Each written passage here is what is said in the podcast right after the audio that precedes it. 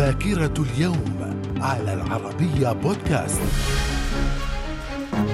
أهلا بكم مستمعينا الكرام إلى ذاكرة الخامس من ديسمبر. ففي العام 2242 أبو أحمد عبد الله المعتصم بالله يتولى الخلافة في الدولة العباسية. في العام 1931 تدمير كاتدرائية المسيح المخلص في موسكو بأمر من جوزيف ستالين. في العام 1936 أرمينيا السوفيتية الاشتراكية وأذربيجان الاشتراكية وجورجيا السوفيتية الاشتراكية وقرغيزستان تصبح جزءا من الاتحاد السوفيتي. من الذاكرة. في الخامس من ديسمبر من العام 1957 الرئيس الإندونيسي أحمد سوكارنو يطالب بخروج جميع الهولنديين من بلاده.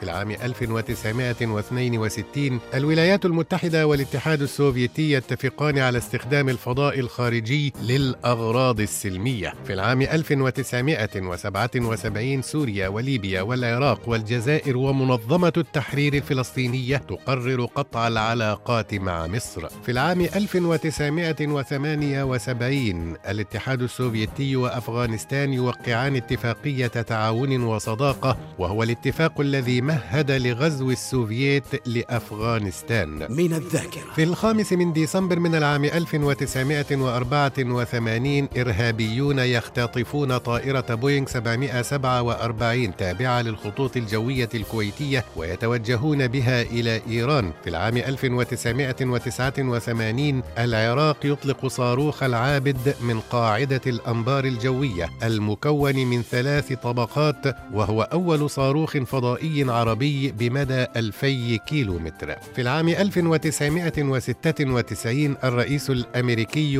بيل كلينتون يسمي مندوبة بلاده في الأمم المتحدة مادلين أولبرايت لتكون وزيرة للخارجية لتصبح أول امرأة تتولى هذا المنصب في الولايات المتحدة. من الذاكرة. من مواليد الخامس من ديسمبر في العام 1782 مارتن فان بيورين رئيس الولايات المتحدة الثامن. وفي العام 1901 ولد والت ديزني منتج ومدير رسوم متحركة أمريكي ومؤسس شركة والت ديزني. من الذاكرة. ومن وفيات الخامس من ديسمبر في العام 1560 الملك فرانسوا الثاني ملك فرنسا. وفي العام 1791 توفي فولفغانغ أماديوس موتزارت الموسيقار النمساوي الشهير. في العام 1870 توفي ألكسندر ديوما الروائي الفرنسي. وفي العام 1952 توفي فرحات حشاد مؤسس الاتحاد العام التونسي للشغل. وفي العام 2013 توفي نيلسون مانديلا زعيم مناهضة الفصل العنصري ورئيس جنوب أفريقيا. من الذاكرة. ومن مناسبات الخامس من ديسمبر في كل عام يحتفل باليوم الدولي